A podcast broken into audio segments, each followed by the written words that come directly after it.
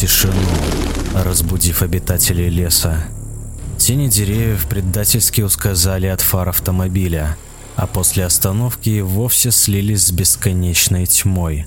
Стрекотание кузнечиков и свист крыльев птиц внушали необъяснимую уверенность, не давая телу пропитаться страхами. «Мы заблудились», — спокойно произнес Сон, взяв за руку девушку, пытаясь заранее разрядить обстановку. Двери автомобиля открылись, и с первым вдохом теплого лесного воздуха все спокойствие улетучилось с внезапным ощущением присутствия. Резко включенный фонарик начал жадно поглощать тьму, в надежде убедиться, что рядом точно никого нет. Скользящий сквозь ветви кустов и деревьев луч света снова вселил спокойствие, не выявив никого рядом. Где-то в 100 метрах левее по заросшей гравийной дороге загорелся огонь. Заманивая к себе, он становился все больше и выдавал очертания какого-то заброшенного здания.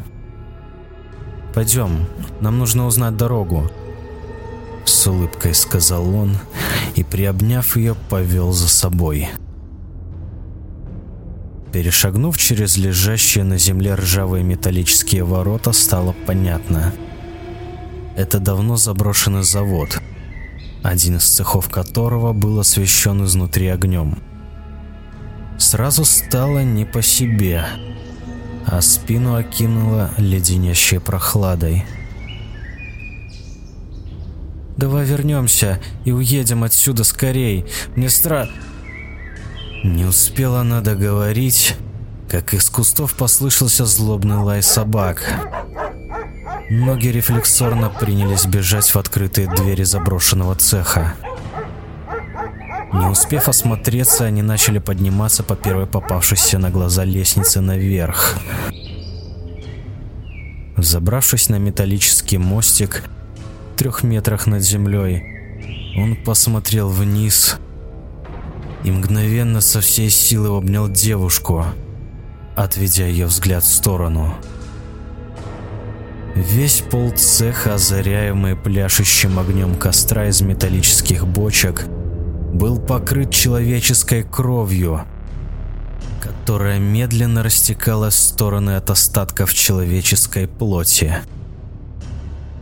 Тел было несколько, и сложно было понять, что здесь произошло. Лай собак, будоражащий эхом, резко привел в сознание.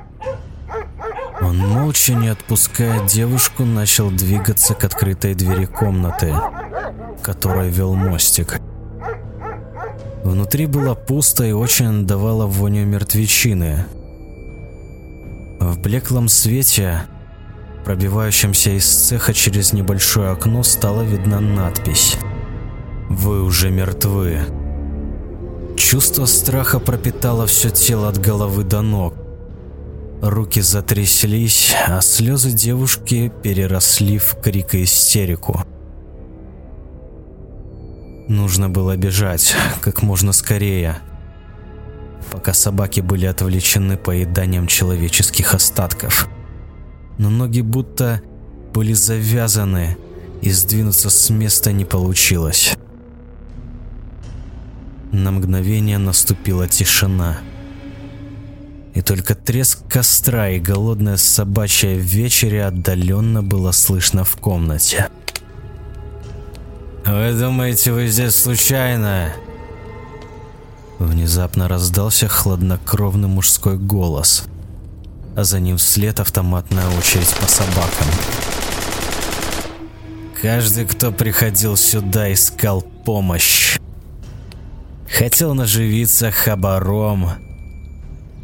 Никто не уходил отсюда живым. Я охраняю это место с момента основания производства. Но когда эти твари-коммерсанты набили карманы деньгами, они выгнали всех, как этих шавок, на улицу. А у меня ребенок при смерти. Дорогостоящую операцию нужно было делать.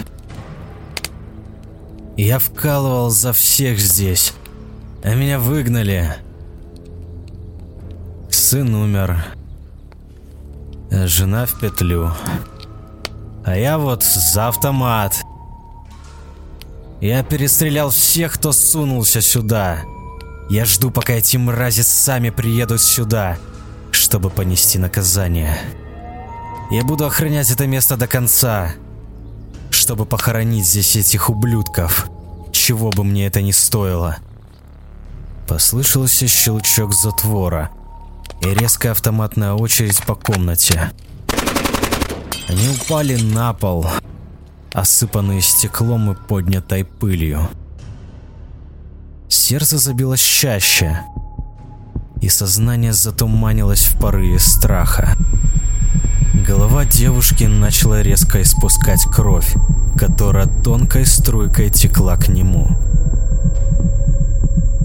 Леденящие душу крики перебивали звуки сердца, отдающие в ушах. Незаметно упавший предмет, брошенный психом, начал дымиться. Но бежать было уже поздно и бессмысленно. Перед глазами белая пелена,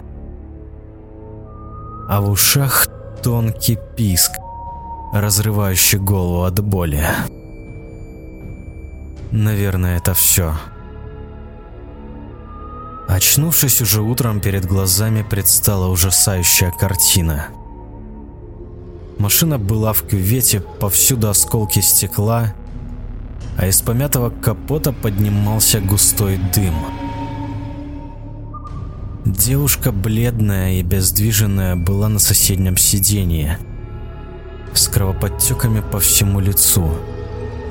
Она была жива, а в руках ее была записка, пропитанная кровью. На ней остались еле видны слова: «Вы уже мертвы. Не сопротивляйтесь».